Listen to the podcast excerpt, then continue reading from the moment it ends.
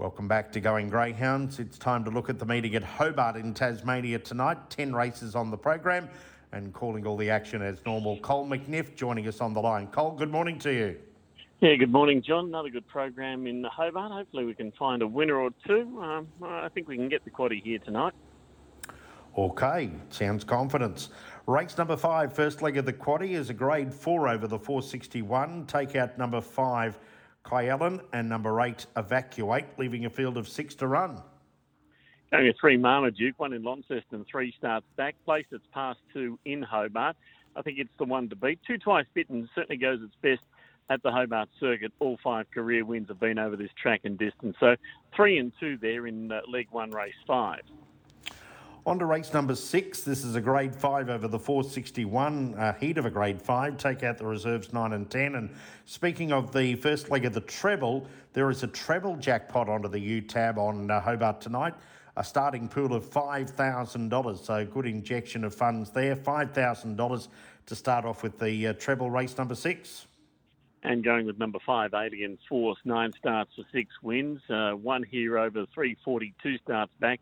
Third in Launceston last time out over the 278. I think it's the Greyhound to beat. One Finlock Cash missed out as past couple, but did win in Launceston over the 515 three starts back. And eight Cryo Life going really well at the moment. It did win here last week from box number eight. Wouldn't be surprised to see it repeat that. Five, one, and eight in League two, race six. On to race number seven, heat two of this uh, grade five over the 461. Reserves nine and 10 are out, another field of eight. Going with the Red Runner volume up, unplaced in Launceston Monday night when it was a little slow to begin, but does look well suited here from the inside. Number one, volume up. On top to be three, Benjamin Can is going well. A win and uh, two placings from its past four outings, so it's certainly the one to beat. The hardest four volume up. One and three there in leg number three. On to race eight, and this is a grade three over the 461. Take out the reserves nine and 10. Six power band is a good type. It's one six from 15 track and distance, one two of its past three. I've got it on top.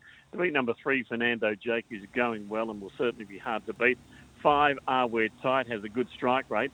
38 starts, 17 wins, 10 placings and a last uh, start 340 metre winner here in Hobart. Number eight, All Star Gibbons, I think we can include nicely drawn here. So my numbers are six, three, five, and eight in the final leg. Cole's numbers for the quaddy at Hobart tonight race five, three and two, race six, five, one and eight, race seven, one and three, and play wide in the final leg, race eight, six, three, five, and eight. If we come up with a better bet or two for the program tonight. John, I'm going to bookend race one, number one dealer. I think it's ideally drawn here off the inside, and then go across to race 10 again with number one, Bonnie Rico. I think it is probably the best bet on the card. We have to wait for the last. But yeah, bookending tonight with the two best bets for Hobart race one, number one, race 10, number one. Cole, thanks for joining us this morning. Good calling there tonight. We'll be tuned in and uh, we'll talk again next Thursday morning. Good on you, John. Thank you.